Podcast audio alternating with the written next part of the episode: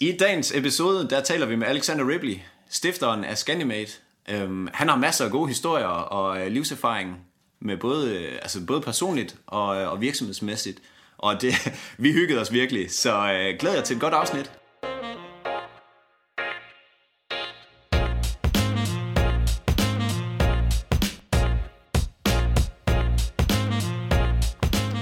Hej og velkommen til den tredje episode af Iværksæt med Omtanke. I dag snakker vi med Scandimate. Tak. Alexander Ripley i højeste person. Det er jo Yes. det, når man, er, når man kun er en i virksomheden, så, Ja, det er selvfølgelig så har man ikke et navn med, Nej, så er nej. man bare her Scandimate. Fuldstændig. Men det er jo sådan, du bedst kan lide det, tænker jeg. Ja, ja, sådan er det jo. Ja, det er jo sådan, vi kender dig. Øhm, men først og fremmest skal vi ikke lige høre, øh, hvad du har lavet i weekenden? Øh, jeg har været til Influenfest Kunne det noget? sammen med en drengerøv. det stak lidt af. Der var en, der fandt twister frem, og så øh, smed alle tøjet, og så var der bare nøgen twister. Med ren dreng. øh, nej, heldigvis ikke. Nå, okay. Men det, det blev et mærkeligt orgie, så jeg øh, smuttede hurtigt hjem igen. Sådan er det. Så, så er man der fristet dagen efter jo. Er det det? Så, øh, Perfekt. Jamen, øh, vil du ikke lige forklare lidt om dig selv og øh, din virksomhed, sådan i korte træk? Jo, men jeg er 25 år, lige fyldt 25. Kommer original fra Bramming, der ligger mellem Ribe og Esbjerg. Øh, til dem, der ikke er så lokalt kendte dernede. øhm, har en 10. klasse og en STX, og så stak jeg af til Australien efter det. Øhm, senere boede jeg i Skotland, og så er jeg kommet hjem til Aarhus her to år siden, hvor jeg har startet virksomheden Scanmate som hjælper håndværkere ud på dannelsesrejser, ud på eventyr. Så de simpelthen får øh, lidt af det hele, lidt eventyr og en masse gode øh, kompetencer, tænker jeg. Ja, det, det kombinerer lidt øh, det her et sabbatår, men hvor man øh, arbejder øh, og tjener en masse gode penge. Ja, lidt ligesom det, vi skulle snakke om lige, lige inden vi gik i gang her. Det er et sabbatår for tømrere. Ja. Sådan rundt regnet. Hvor det har været sådan lidt en, en overset målgruppe, hvor alle dem, øh, ligesom mig selv, som gik på en gymnasiel uddannelse, så lige snart man blev færdig, så øh, stak man jo af til Sydamerika eller Australien eller et eller andet. Hvor at, øh, de danske håndværkere typisk øh, bliver færdige med uddannelsen, og så har de et job der, hvor de var i lærer, og så fortsætter med at arbejde, de tjener gode penge, så kommer der et, et øh, billigt håndværkertilbud, som de kan sætte i stand og tjene lidt flere penge, og så kommer der en kone, og hun vil have nogle børn og sådan noget, så lige pludselig så... Så sidder man i fælden. man- så er man 35, og så øh, fik man aldrig rigtig øh, løbet hornen af i, i udlandet.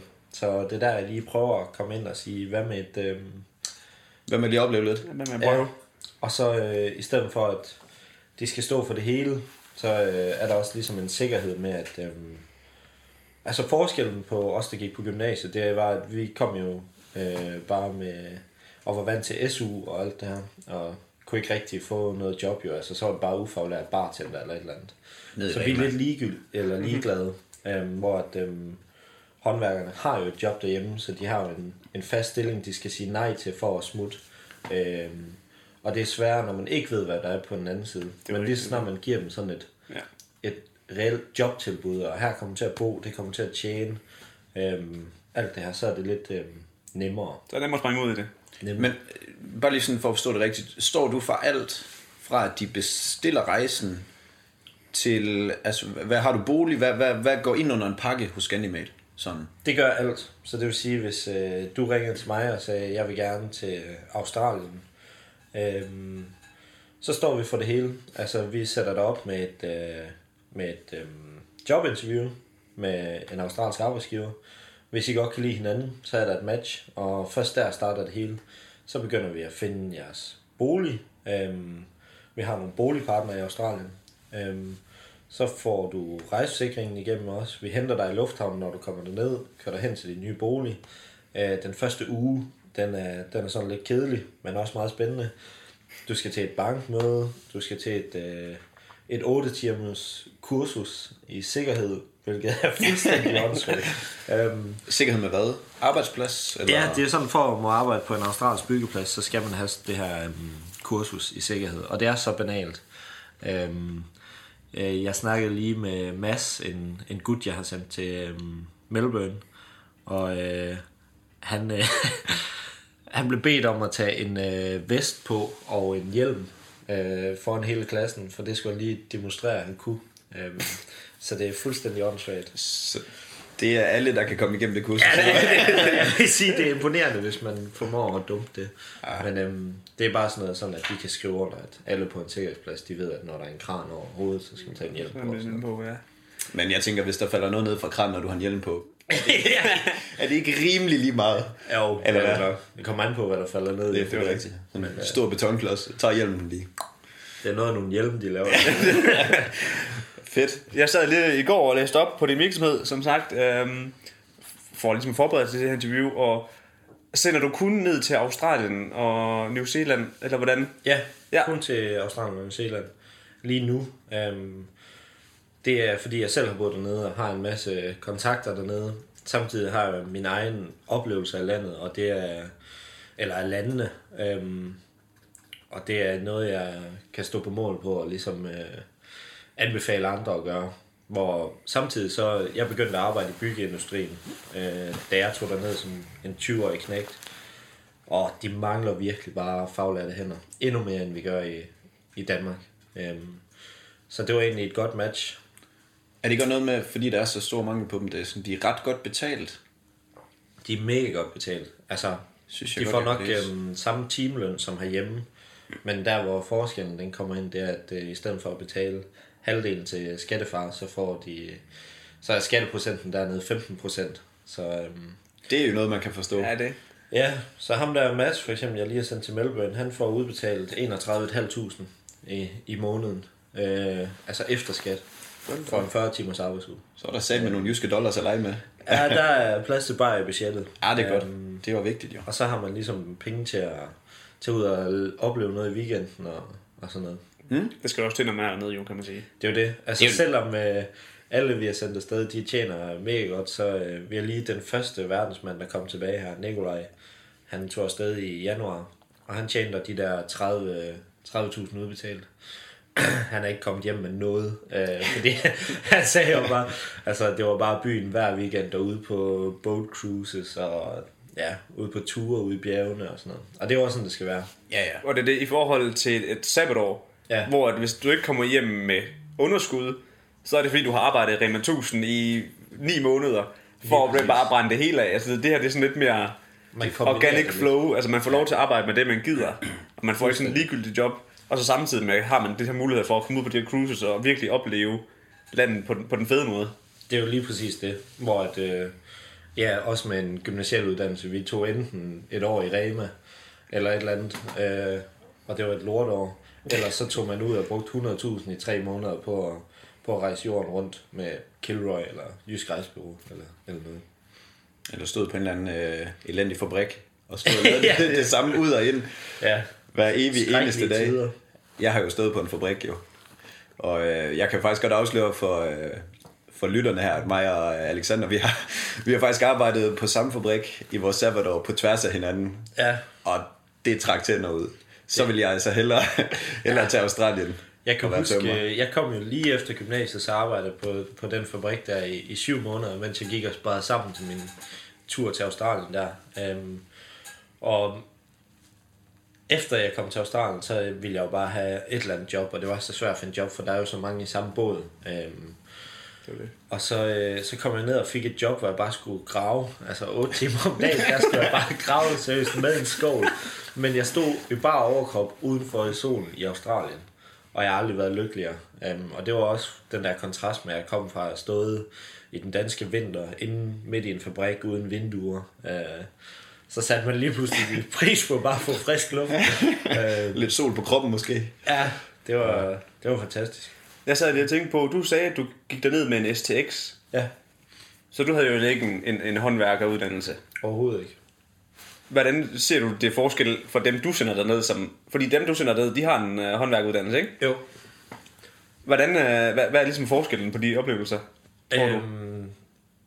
Det er helt klart, at da jeg tog derned, så var der så mange usikkerheder. Det var svært at få de der ufaglærte job. Øh, der kommer, jeg kan ikke huske, hvor mange tusind, øh, der kommer på det her working holiday visum. Hvor at, øh, størstedelen af dem, det er sådan nogle ufaglærte idioter ligesom mig selv, øhm, der tog der ned, og alle vil være bartender og surferinstruktører Ja, ja, og sådan noget. Det er så svært at få et job. Øhm, så når man var en jysk dreng, så var det ok nemt at, at komme ind i byggeindustrien. Øhm, hvis man ellers havde to hænder og en halv hjerne, så, øh, så kunne man sådan set tjene okay med penge. Men forskellen det er, øhm, de drenge jeg sender afsted, de, øh, og piger, de er også velkomne. Der var ikke så mange af dem i, i tømmerfaget. Øhm, det var da noget med, er det ikke din mor, der var den Jo, første? min mor er den første kvindelige tømmer, der er uddannet øh, øh, på øh, teknisk skole i Esbjerg. Som tømmer. Som tømmer nogensinde. Og hvad år ja. snakker vi her? Det tør jeg ikke sige. Nå, okay.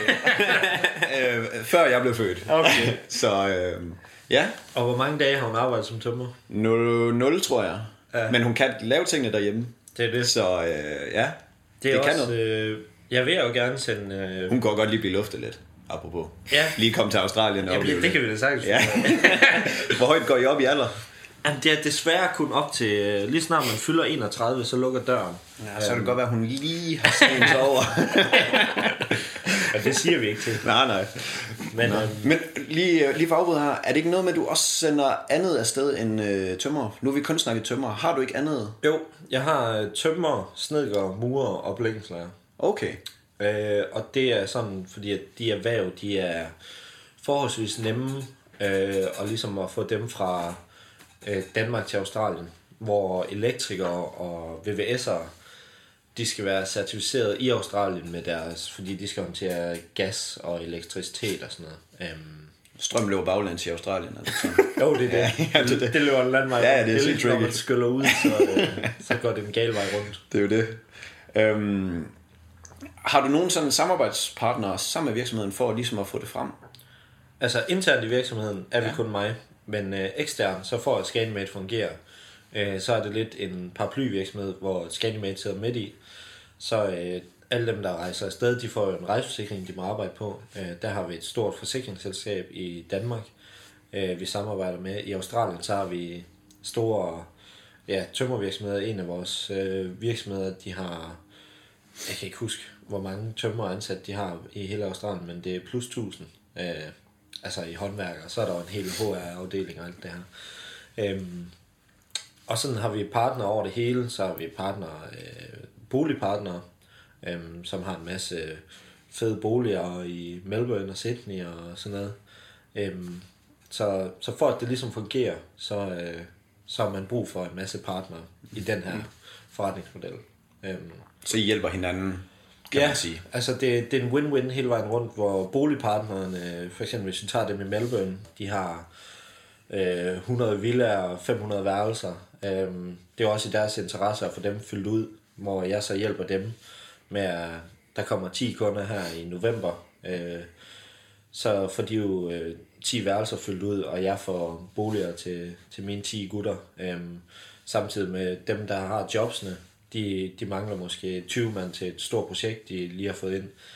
Øhm, så hjælper jeg dem med at øh, få, få 10 nye tømmer eller noget, og, og de hjælper mig med at, med at sælge pakkerne. Og hele vejen rundt fungerer det sådan, at altså også forsikringsselskabet i Danmark, der får de jo kunder ind i biksen, øh, ved at jeg, jeg bruger dem, øh, og jeg får mine drenge forsikret. Så hele vejen rundt, så, så er det faktisk en win-win. Der er ikke rigtig en øh, side af Scanimate, hvor, hvor nogen taber på. Øhm, og det gør det også sådan nemt at, at få i gang, fordi at øh, hver gang jeg kontakter nogle samarbejdspartnere, så er det altid øh, med den interesse, at det er noget, vi begge to skal have noget ud af. De får typisk flere kunder, og, og jeg, jeg får det hele i gang, øh, og gør det nemmere for kunden.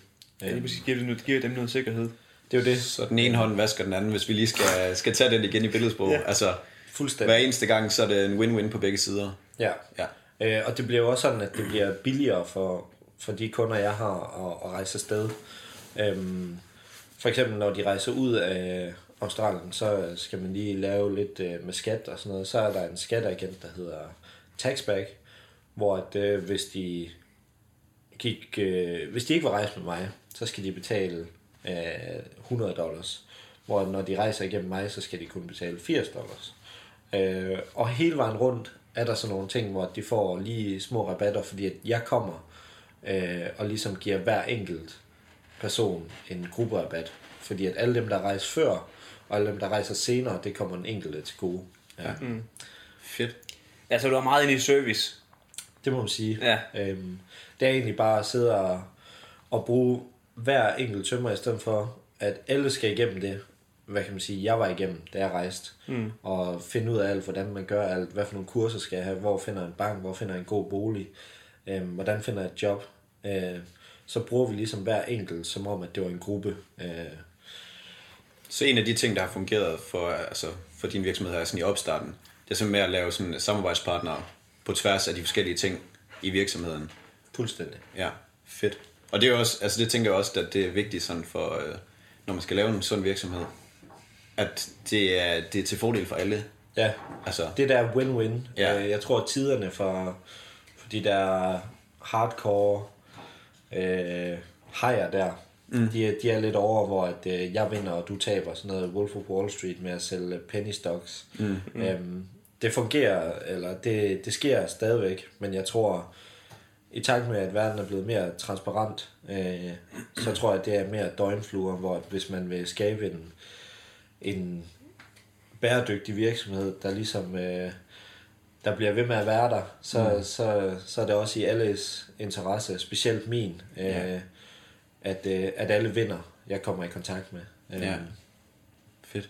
Og vi, vi har jo også sådan en, øh, altså FN 17 verdensmål, øhm, sådan, altså vi fokuserer lidt på dem sådan, og, og, og drager det ind over virksomhederne, fordi at det er noget, der kommer mere og mere op i tiden, ja. at, øh, at virksomhederne ligesom har det for øje. Og jeg ved ikke, om du er klar, kender du nogen af dem?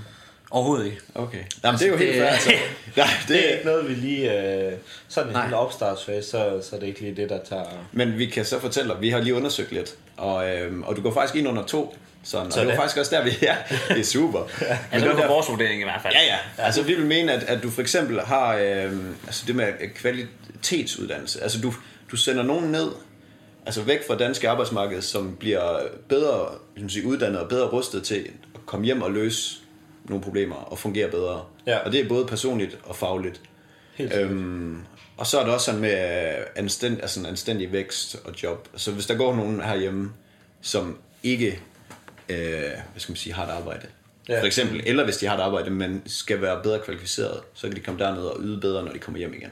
Helt sikkert. Så du går faktisk ind under to, kan vi jo så, kan vi så sige til Det fremragende. Jeg har- det er faktisk, jeg har lige en note til det der. Fordi Ja. jeg havde, øhm, inden, jeg, inden de får et interview med mine australske partnere, så, øh, så ringer jeg altid det, til deres øh, mester, eller tidligere mester, øhm, og lige tager en snak om, hvad ham her, banditten her, kommer han øh, på arbejde, og han er en dygtig tømmer og alt det her.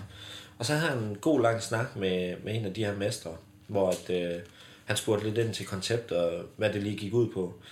Og så sagde han, det er fandme genialt. Mm. Øhm, og nu, nu bliver det meget ananas i egen juice. Det men, er mere det. men øh, han var bare vild med det, fordi at han havde sådan nogle... Øh, det var en ung gut, det her på 22, havde været uddannet et år, og han havde været øh, i lære ved ham, og Svend ved ham i et år. Øhm, og han var så glad for, at han kom ud og ligesom prøvede noget nyt, fordi at man udvikler sig meget personligt. Altså man kommer ned og arbejder, ikke bare med Australien, der er folk fra Chile, Asien og øh, Holland, Tyskland, så man lærer lidt øh, fra alle, og så kommer man tilbage bedre rustet, så han var, han var bare super glad for, at en af hans ansatte havde sagt i god tid, øh, jeg tror jeg vil til Australien her om 3-4 måneder, så kan han, han har tid nok, ham mesteren, til at mm. passe det ind med hans projekter, og han ved, at om en dags tid, så får han en, en Svend hjem, der er så meget mere selvstændig og tror på sig selv, og øhm, også tømmermæssigt har lært nogle fif af nogle andre kulturer. Jeg tænker næsten også, at det er sådan det kulturmæssige, altså som, som er den største, hvad skal man sige, det største plus ved at tage afsted, at du lærer mange forskellige kulturer, og lærer at arbejde sammen med mange forskellige mennesker. At Ja. det sådan næsten er det største plus ved det. Helt sikkert. Og man vokser jo først, når man kommer ud af sin comfort zone. Det er jo Det er der, det ligesom, det ligesom trækker noget. Det er der, det rykker. Jeg så havde tænkt på, en af de der verdensmål, jeg også havde tænkt på lige nu her, bare lige sådan, som du sidder og snakker, det er også den der med work-life balance. Jeg kan ikke lige huske, hvad den præcis er, og hvad nummer og hvad den hedder. Men prøv at tænke på, hvis nu der er en, der går herhjemme i Danmark og ikke er glad for det job, de har, altså den tømmerstilling, de har, Ja, så kan det være, at ved at komme derned til Australien og være i nogle nye omgivelser og en ny kultur og andre arbejdsforhold, kan blive gladere Ja. for deres arbejde. Altså ha- have, have mere et liv, der er mere i synergi. Ja, helt sikkert. Også man, man kommer ned og, og sætter måske op pris på, altså, da jeg først kom til Australien, øh, der tænkte jeg, at det er det mest geniale land. Øh, der er styr på alt og sådan noget. Efter man så har været der i mellem et halvt og et helt år, så går man op for, at nå, men det har også sin, sin fejl og charme, ligesom, mm. ligesom Danmark har, hvor at, når man kun er i Danmark, øhm, og aldrig har boet i et andet land, så har man ikke rigtig noget at sammenligne Danmark op imod. Så går man og hisser sig op over, det er fandme for dårligt, at der er et hul i vejen ude foran min lejlighed. Øh, Ja, og, ja, ja, alle sådan nogle Ja, små er ting. Øh, og så bliver man sådan bitre over, over sådan nogle små ting, hvor så hvis du rejser rundt i Asien eller bor i Australien, så er der nogle ting, der er irriterende i Australien. Så lægger du lige pludselig mærke til, kæft, det er sgu da egentlig fedt i Danmark, at mm. vi overhovedet ikke skal tænke på sådan noget.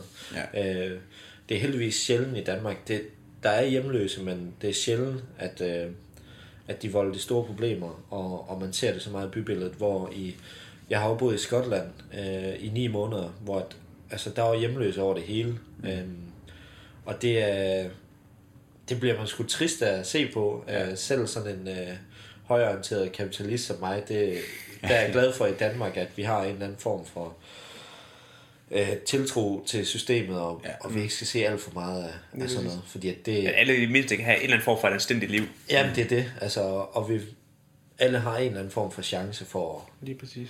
Øhm, nogen har så nogen bedre mulighed- chancer ja, ja, og det er det. muligheder end, ja. end andre. Men det er jo typisk Det det, der... undgås. Nej, det er rigtigt. Og det er typisk det der med, at man, hvis man kun har boet i Danmark, det er sådan rigtig amerikaner-syndrom, det der med kun ja. at tro, at ens land, det er verden. Altså, Ja, fuldstændig. altså da vi, vi, jeg har været i USA nogle gange, og man føler lidt, at de tror, det er verden. Ja, Altså, vi vidste mere om USA, end de gjorde.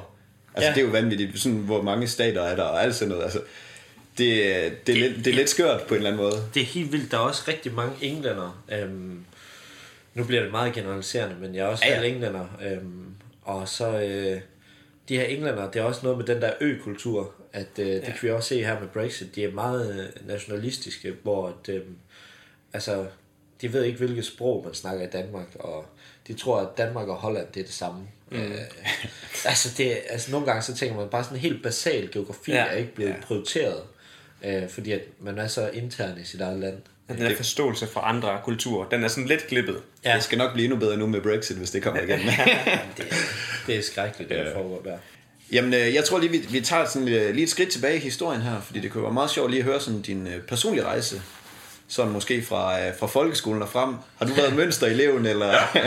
Ej, det vil være synd at sige. Øh, jeg tror, alle mine lærere, de, øh, de vil nok undre sig over, hvor jeg er i dag. Øh, ikke Aarhus. fordi, at vi er sådan et vildt, vildt sted nu, men jeg har da ambitioner om at, at trække det her helt op i, i skyerne. Øhm, men jeg, jeg var absolut ikke nogen mønsterelev. Øh, det er helt pinligt at se tilbage på, for at være ærlig. Øhm, I forhold til iværksætteri, øh, hvilket er derfor, vi er her øh, i dag, så øh, startede jeg faktisk min første øh, virksomhed i, øh, i 6. klasse, hvor at, øh, jeg hurtigt fandt ud af, at øh, nede i Tyskland, der kunne man købe en masse billige snoller og, og sodavand. Så øh, jeg fik min mor overtalt til at køre mig derned og, og brugt alle mine penge på slik og sodavand. Øh, og så hver aften, inden jeg gik i seng, der lagde jeg Snickers og Twix bar og øh, sodavand, Pepsi Twist og alle de gode øh, i køleskabet. Jeg havde min egen hylde i køleskabet, som jeg havde forhandlet mig til ved min far. øh, og så, øh, så tog jeg dem op i skolen i rygsækken, øh, ud med bøgerne, dem brugte jeg ikke alligevel. Og så havde jeg bare skoletasken fyldt med sodavand og, og snoller. Øh, og så solgte jeg det i frikvartererne til det halve af, hvad de tog over i kantinen. Øhm, så der var... Jeg var rig i 6. klasse. Der tænker jeg hurtigt, hvorfor har de slik og sodavand i kantinen? Er det ikke helt skævt? virker det helt skævt. Det var, det Det var andre nuller, tider. Det var, andre tider. ja, det er rigtigt. Så, det var jo sådan noget franske hotdogs og store Coca-Cola-bager og sådan noget. Så, Det var det vilde liv i Bramming. ja, det, man forstår godt, at man ikke kunne sidde stille med sådan en sukkerchok der. som fire Pepsi Twist og en Snickers i. Og ikke nok pausen. motion. ja, nemlig. Så bare stille. Men er det, er det allerede der, du sådan tænker, jeg vil, jeg vil lave altså sådan iværksætter? Nu bruger vi øh, termet iværksætter, men ja. Du tænker, at du vil have din egen forretning. Du vil gerne være din egen? Øh, jeg, siden jeg var... Faktisk, jeg ville faktisk være tømmer, da jeg var helt lille. Øhm, kom med, min far var i byggeindustrien, og, og er også meget entreprenant, har haft sindssygt mange virksomheder. Øh, så, så jeg tror, jeg har fået det ind i blodet, uden at vide det. Øhm, men øhm, jeg, jeg vidste overhovedet ikke, at jeg skulle være iværksætter, og skulle ind i, da jeg gik på gymnasiet, så var det også politimand, jeg gik efter. Og, men jeg tror, der har været sådan små tegn, fordi at, da jeg sagde til min familie og omgangskreds der, at jeg ville være, jeg kan huske til min 18-års fødselsdag, så kom en, en ven af familien over, der hed Per, fed type, kunstner. Uh, han kom over og sagde, Nå, hvad skal du så være, når du bliver stor? Uh, Det klassiske. ja, den klassiske der. Det bliver stadig spurgt om. Ja.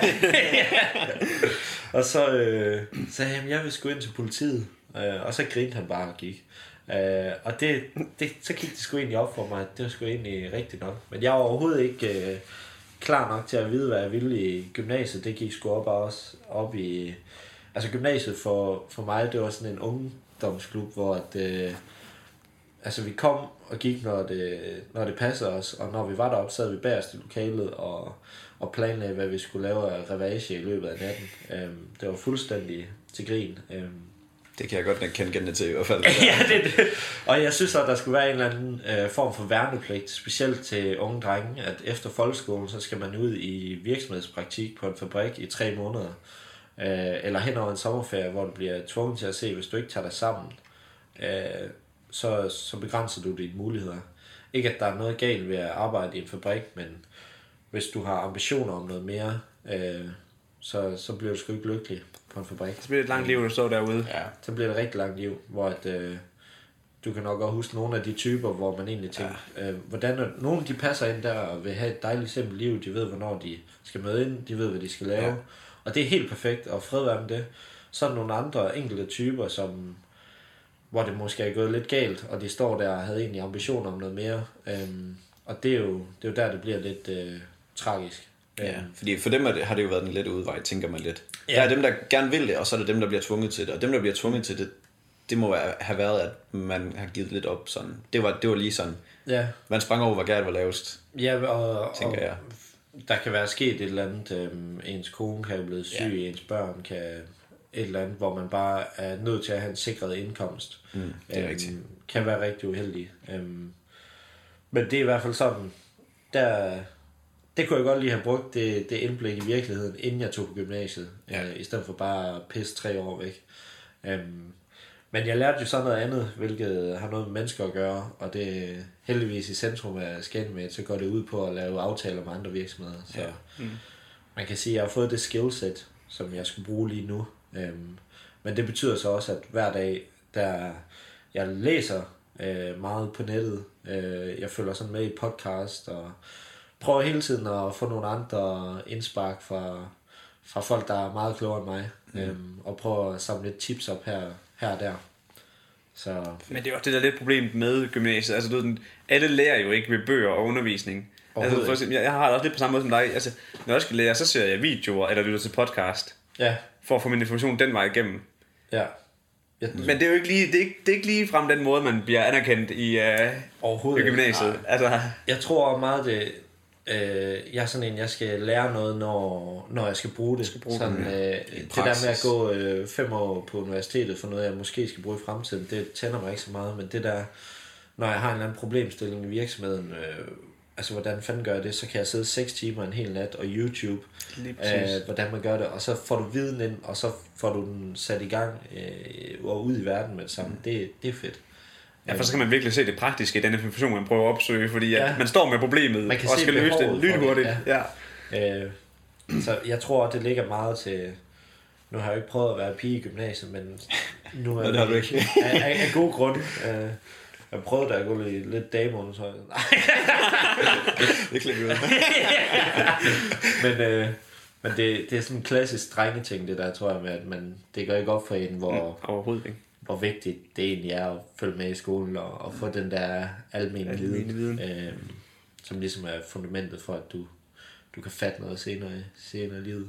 Men var det noget, hvis vi nu bare lige hopper et skridt videre sådan til, nu sagde du, du skulle til Australien og Skotland. Altså Ja. var, var det noget, der var med til at forme dig nærmest mere, end, øh, end Helt øh, gymnasiet, eller hvad, hvad tænker du sådan om det? Helt 100. Øh, absolut.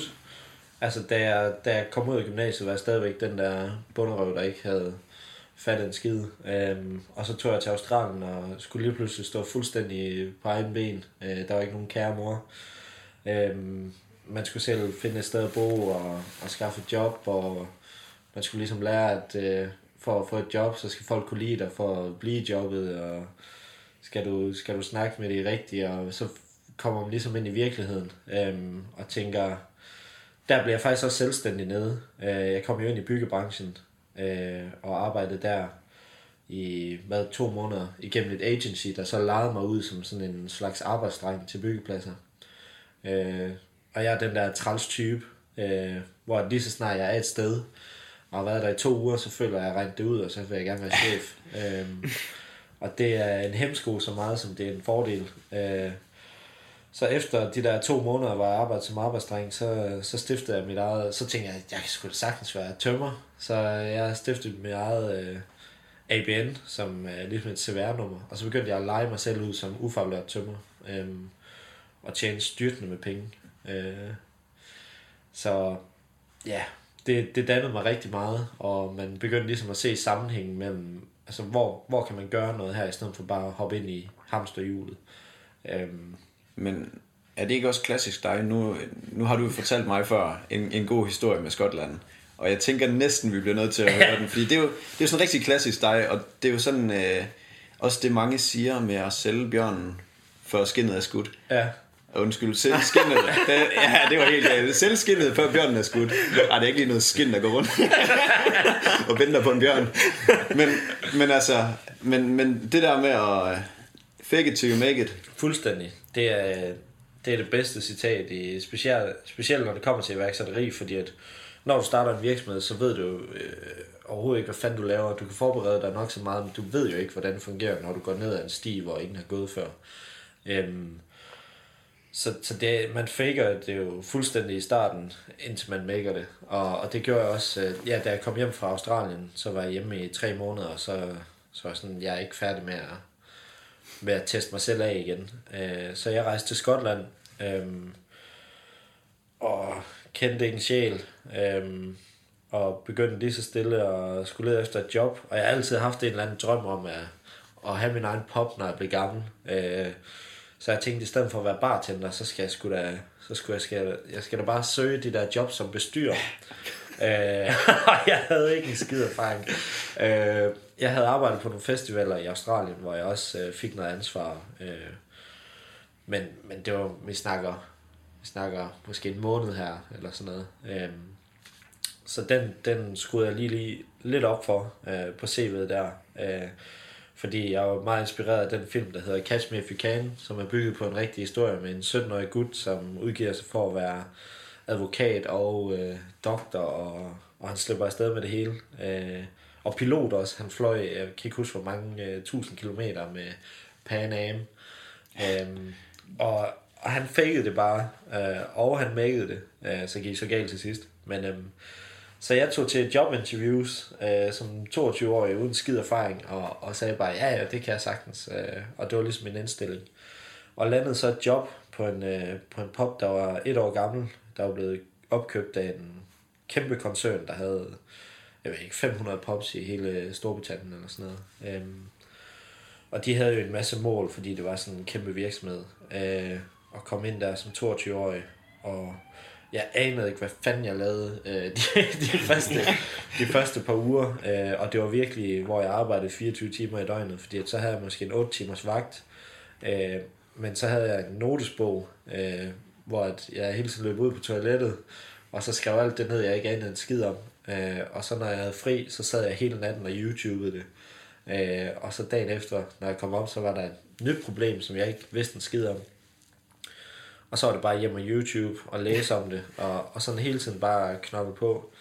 Øhm, og så til sidst, så, øh, så lykkedes det sgu, hvor at, øh, jeg var der i, i, ved poppen var jeg nok i 8 måneder, og da jeg kom der til, havde vi en omsætning for ja, cirka 700.000 i måneden. Øh, og min sidste måned, der, der slog vi en ny rekord endnu en gang på, på over 1 million i omsætning i måneden. Så Altså, nu skal jeg ikke tage hele æren, men, øh, Du har gjort YouTube men vi var tre managers, og, øh, og ja, jeg gav den i hvert fald en skalle der. Og, mm. og lige pludselig som 22-årig, der var nogle ledelses, øh, hvad kan man sige, øh, udfordringer i, at med at der var, da jeg kom til poppen, var der nogle, nogle bartender, der var midt i 20'erne, 26, 27, 28.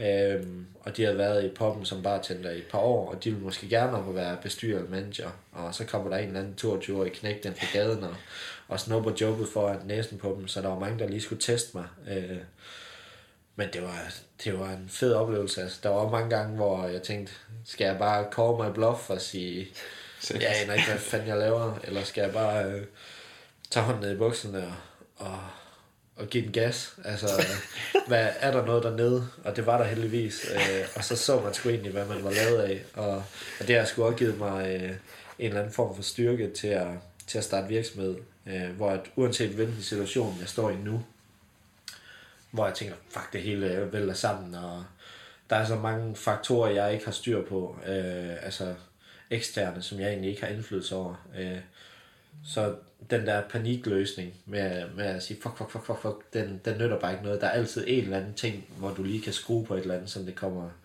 i din fordel. Øh, så hvis man bare holder hovedet koldt og knokler, så, så lykkes det sgu. Hovedet først, Ja. og så bare klø på.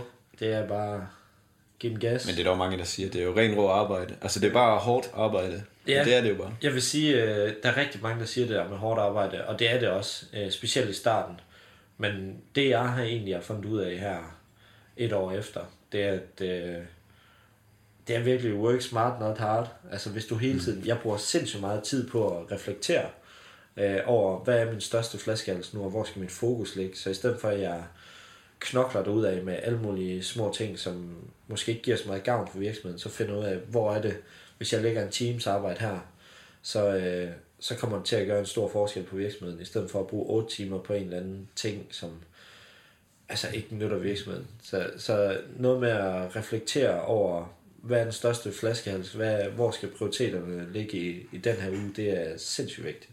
Skematiserer du det, så siger jeg, jamen, jeg har topprioriteten, at boligen skal løses, øh, forsikringen, og så, Ja. så tager du dem simpelthen bare altså gradvist i, Det gør hvor vigtigt det er. hver evig, jeg er lige ved at sige det hver dag, men i hvert fald en gang om ugen, hvor jeg sidder bare med, et, øh, med en kuglepind og et stykke papir, og, og finder ud af, hvor, hvor fanden er det største problem i, i den her uge. Og der er jo altid en eller anden ildebrand, der skal, der skal slukkes, når man starter virksomhed. Og, Det er det. og det er ligesom også den der øh, proces, øh, jeg er i lige nu, hvor man går fra at være brandmand til bare at, at slukke ildebranden, og fuck, det brænder herover, herover, herover, så til at ligesom at, at få det ind i en, øh, ind i en proces, hvor når der kommer et lead ind, så gør vi sådan, sådan, sådan, sender om det her, det her, det her, øh, kommer til interview, bliver det ja, så gør vi sådan, bliver det nej, så gør vi sådan. Øhm, så vi, vi er der nu, hvor at, øh, ja, vi er have styr på processen, sådan at man kunne give den til forhåbentlig en abe, øh, og så kunne han gøre det. Fordi det, så bliver virksomheden ligesom skalerbar, og få det, Det er der rigtigt. manuelle Ja. øh, arbejde væk. Jeg fik engang et, øh, sådan et, et godt råd, det jeg var ude og snakke med en masse, der vidste meget mere end mig om at drive virksomhed. Han sagde, at du skal drive virksomheden, ligesom at du dør i morgen. Altså det vil sige, at du... du nej, men ja, det lyder, det lyder lidt banalt. Det lyder lidt banalt, men, men det er ment som, at du skal, du skal skemasætte alt, og du skal, altså, du skal sætte det, så jeg kunne falde om Ja. ned på gaden, og så vil du kunne sætte dig ved min computer, og så kan du egentlig ret hurtigt gennemskue, ja. hvad det er, fordi når du har det sådan, så har du bare overblikket over det. Og det, og det er nemt at gå til, og det er også det med at work smart i stedet for work hard. Det med, at det hele er skemasat. Ja. Så, så kan du, altså, så er du meget mere effektiv. Ja, hvis du kan få det ind i sådan en workflow, det kan man jo ikke i, i starten, men lige snart man Nej, nej. har haft nogen mm. igennem møllen, så, altså, så snart du begynder at kunne se en sammenhæng, altså fordi at man har altid en proces, men i starten så aner man det ikke. Øh, så lige så snart du kan skemalægge det. Og det der, det var faktisk et godt råd, jeg, det kan du også huske, Mads. I, I januar, der fik jeg en øh, hjernerystelse, som gjorde, at jeg ikke måtte sidde ved øh, computer, og jeg måtte ikke læse, og måtte egentlig ikke bruge kognitive tanker. Så altså, det er bare at tænke sig om, det måtte jeg ikke. Øh, og, og den var ved i, i et halvt år, den der. Øh, og så lige pludselig, så skulle jeg trække meget på min mor og min søster, og ligesom venner til at, ligesom at drive virksomheden, øh, når jeg ikke kunne. Og der, det var helt i starten, hvor at, øh, jeg sendte min første gutter afsted i januar, hvor jeg lå med en hjernerystelse. Øhm, og der kunne jeg ligesom ikke drive virksomheden videre, fordi at jeg, jeg kunne ikke give dem det der stykke papir, når der kommer et lead ind, så gør sådan, sådan, sådan, mm. og sådan her gør vi normalt. Så altså, hvis jeg faldt død om der, så var virksomheden lukket, hvor at, hvis jeg faldt død om nu, og, og jeg havde testamenteret det til, til en ven eller en familiemedlem, så ville de kunne køre virksomheden Fortsæt. videre. Ja. Øhm, så, så det er faktisk et godt råd, ja. det, du fik der. Ja. Men det er ikke også derfor, man siger, at det er hårdest i starten, når man er iværksætter, og lige bliver smidt ud i det. Jo. Fordi der er overhovedet ikke noget skemalagt. Du skal selv bygge skemaet, før du kan plukke noget ind. Ja. Og det ved du jo ikke, før du har været i gang noget tid, så det er derfor, det er allerhårdest lige i starten. Så jeg føler typisk, at det er, man, hvis man har et problem, som går igen, lad os sige, det har, det har været med at øh, s- hvad skal man, skematisere dem, du får ind i din leads for eksempel. Ja. Hvis det er noget, man gen, altså gengang, eller gennemgående, at det kommer igen, øh, det kommer hver uge, eller hver 14. dag, eller et eller andet, så skal man bygge et system til det, kan man sige i godstegn. Ja. Altså, det er vigtigt, at hvis du har noget, der går igen i virksomheden, så skematiserer du det, fordi så får du ligesom det der workflow øhm, ind om den, den ting. Altså, for, mig, for mig har det været meget, hvis, øh, hvis jeg har nogle leads, hvor- hvordan jeg øh, inddeler dem, så jeg hurtigt sådan lige kan slå ind i mit ark og sige, dem her skulle jeg ringe til, eller de her var meget interesseret, eller hvordan man nu end gør det. Men Ja. vi to, vi, vi kender hinanden øh, sådan øh, halvgodt, og, øh, og vi er meget ustrukturerede, så jeg tror, at umiddelbart et godt råd til dem, som også er lidt ustrukturerede. Prøv at se, om du kan bruge din kalender og po- Ja. podio. Øhm, Ja, det er det. You name it. Brug de der værktøjer, der er. Mm. Øh, fordi at det, du bliver stresset over, det er ikke at arbejde 12 timer om dagen. Det, du bliver stresset over, det er, når du har 10 ting op i hovedet, og du kan ikke huske mm. halvdelen af det. Så skriv alt ned, selv når... Hvis der er en ven, der spørger dig, Åh, kan du ikke lige huske at sende mig det link til den der YouTube-video i morgen? Få det gjort med det samme. Hvis du ikke kan gøre det med det samme, så skriv, en, øh, skriv på en note på din eller- to-do-list. ja, ja. Ellers så ligger der 10 af dem deroppe i baghovedet, og du ved ikke, om det er noget personligt eller noget om virksomheden. Og så, så begynder man at, at blive stresset. Mm. Øhm, Ja, det er også det, man siger, hvis man får skrevet det ned, altså på en sticky note, eller på Trello, eller whatever, andet. ja, ikke også, så forsvinder det ligesom ud Det er af, det. af, hovedet, og så kan man ligesom fokusere på det, man er i gang med, og det er meget, arbejde meget mere optimalt. Det er ligesom, da vi gik i gymnasiet, hvor der lå en aflevering i baghovedet. Man lavede den jo ikke, men det var pisse irriterende at have i baghovedet. ja, ja. Hvor hvis man bare, altså, i stedet for at man sidder dagen inden og arbejder hele natten og afleverer den, hvis man bare tog, altså lige snart man fik den for sig at arbejde hele natten, så kunne man bare slappe af de næste to, ja. To måneder, men det fattede man jo ikke. Nej, nej. Nej, det er sjovt, det vil være præcis det samme jo. Ja, Ja, men det er det. Men øh, jeg tænker, vi lige sådan skal prøve lige at... Øh, bare lige helt kort lige høre, hvordan din idé opstod. Fordi du siger jo selv, at du har arbejdet i Australien, men hvordan feelingen kom du lige på at skulle binde alle de her led sammen og, øh, og Ja. gøre det nemmere? Øhm, det var, da jeg var dernede og begyndte at arbejde som ufaglært tømrer. Jeg tjente, øh, gik jo fra en fabriksløn herhjemme og, og SU og sådan noget, til lige pludselig at få udbetalt 28.000 i måneden øh, som ufaglært tømmer, Og ham, der gik ved siden af mig, han fik altså dobbelt løn af mig. Øh, så han, han tjente rigtig, rigtig godt. Øh, og jeg kunne se, at altså, tømmerne og generelt håndværkerne dernede, murerne også, øh, de tjente bare styrtende med penge. Og så tænkte jeg, altså, uh, the quality of life i Australien, i Australien, Mr. Worldwide. man kan godt høre, at jeg lige havde nogle møder i går ja, Ja, i Australien, men øhm, at de er... Altså, kval- livskvaliteten i Australien, den er, den er vanvittig. Altså, fordi når du er fri, du arbejder 8 timer om dagen, når du er fri, så går du ned og får en, øh, en fadøl på stranden. Øh, og altså, det er bare så vanvittigt. Du går ned og Det lyder surfer sådan. Du er helt beskidt. Altså, i stedet for at skulle øh, tage din øh, knallert 45 hjem i Kolding øh, i en, på en regnværsdag i flyverdragt, så... Øh, så, så når du er fri, så tager du din kæmpe firehjulstrækker, som koster en tiende del af, hvad den gør i Danmark. Øh, Så du sidder i din drømmebil eller drømmemotorcykel, øh, kører ud til stranden og tager en dukkert og, og, en, og en øl med en, med en kammerat. Og, og så kører du hjem. Altså det er... Man kan ikke slå det. Det er et andet liv. Det er et virkelig et andet liv.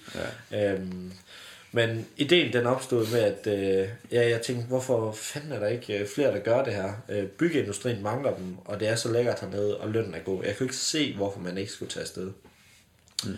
Og så havde jeg egentlig, jeg har haft mange forretningsmodeller op, og op og vende. Øh, så jeg vidste, jeg havde egentlig den første, det var, at øh, jeg skulle hjem, uddanne mig som tømrer, tage til Australien igen, lave et øh, byggefirma, og så bare hente øh, dansk arbejdskraft ned. Øhm, en anden faktor i grunden til, at jeg vil starte det, det var, fordi jeg arbejder jo med en del australier, øh, og australier, de har en arbejdsmoral, der ikke er den samme som vores, for at sige det på en pæn måde. I hvilket favør? Øh, I vores favør, de, er, Okay. de er sådan lidt, åh, oh, det regner, jeg går ind i skuret, eller åh, oh, det er over 40 grader, det er for varmt, jeg går ind i skuret. Det lyder fandme ubehageligt at skulle arbejde i ja, men altså, hvor, skal man ikke øh, frem. hvor i Skandinavien, så er vi sgu sådan lidt, ja, hold nu kæft, så, så giver vi den gas nu her, og så er vi fri. Øh, hvor de er sådan lidt, jeg ved ikke om det er det der opvokset i sådan et varmt klima, men sådan, man skal helst ikke overbelaste sig selv. Mm. Øh, så, så jeg tænkte, den danske arbejdskraft ville også være meget efterspurgt øh, i, i Australien. Øh, så ja, der var mange øh, forskellige forretningsmodeller at vende, og så endte det så ud i det her koncept nu. Øh, fordi at det var det her med, at, at man skal finde sine kernekompetencer, og ved at jeg startede et byggefirma i, i Australien, det, det var sgu fuldstændig ude for mine kompetencer. Jeg skulle først til at hjem og uddanne mig som tømrer, og det var måske ikke lige det, jeg ville. Øhm, så ja, ja, den startede på en byggeplads dernede. hvor du bare stod og gravede huller og dækkede dem til igen. ja. Men øh, vi er jo næsten nødt til lige sådan, altså bare sådan grave lidt ned i, hvordan, hvordan tjener du penge? Altså det behøver ikke være ja. specifikt, men hvor, hvor i, i, altså hvordan, hvordan har du din indtjening? Min, øh, mit revenue kommer fra øh, den startpakke, den service, jeg sælger den danske håndværker til hver sted. Så at han får sikkerheden i, at der er job og bolig og, alt det kedelige, øh, er der ligesom styr på med skat og bank og kursus og det her. Øhm, så det er sådan en servicepakke, der bliver solgt for 20.000, hvor at, øh, vi sørger for det hele. Øhm, og man kan sige, at 20.000 lyder af mange penge, men øh, jeg havde faktisk lige et, øh, et lead, der ringte op i går, øh, hvor, at, hvor at han var allerede solgt, inden han ringede. Øh, og det er de fleste egentlig, lige snart de, de hører om det. Øh, fordi at han havde en kammerat, der havde, han havde ikke hørt om mig, men ville gerne til Australien. Og han havde brugt 16.000 indtil videre. Øhm, og han har ikke noget job, og han har tre dage på et hostel, når han kommer derned. Det er det, hvor at, øh, min pakke koster 20.000, og så har du et job, hvor du får, allerede efter en uge begynder du at arbejde, hvor du får ja, lige under 8.000 udbetalt hver uge.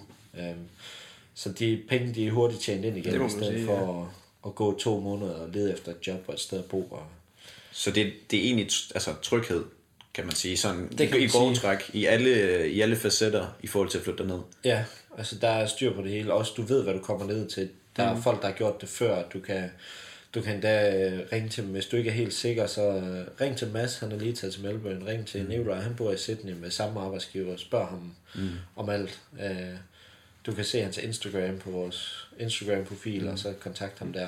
Øhm, Så det er lidt et community, du også har lavet. Sådan. fuldstændig. Ja. Mød, mødes de også dernede på tværs af dem, der, af dem du sender Ja. ja. derned? De Smart. er, fordi at så er de jo også danskere i en anden by, og Ja, lige præcis. Og så tager de ud og drikker øl, og der er jo nogen, man klinger med, og andre, man ikke klinger med. Øhm, så, så det er klasse. Fedt?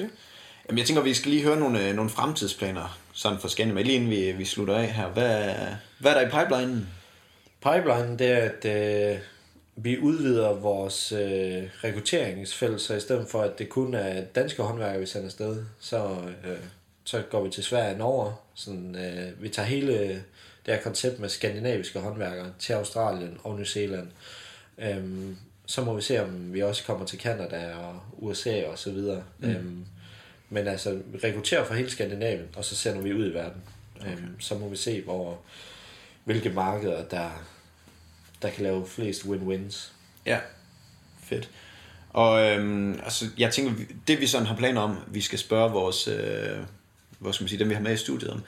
Øh, har du sådan et, et godt råd, du lige vil øh, give videre, tænker jeg? Sådan, Ja. den kan du lige øh, svinge ud, og så den er bare til at bruge. Det bedste råd, øh, jeg kan give, det er, at øh, hvis du øh, overvejer at starte virksomhed nu her, så find dit unfair advantage. Altså, hvorfor er det dig, der skal lave det? Øh, hvis det er, at øh, for eksempel med Scanemate, der, jeg har været dernede, jeg kan bruge mig selv som case, jeg har kontakter dernede, jeg ved, hvordan det hele fungerer, der er jeg allerede langt foran, hvis du vil starte noget ja. øh, man til. Mm. Øhm, hvor at, øh, hvis du har lyst til at starte en garn webshop, er det bare fordi, at du vil være rig, øh, eller er det fordi, at du har en onkel, som har en garnfabrik, og han sælger til mellemhandlere, så, så har du en vej ind og en mulighed for at sælge det direkte fra fabrikken. Så har du ligesom et unfair advantage i forhold til ham, der siger, jeg vil gerne være rig iværksætter, jeg begynder at sælge garn. Find dit unfair advantage. Mm. Det, Fedt. Det var godt. Det var godt. Helt sikkert.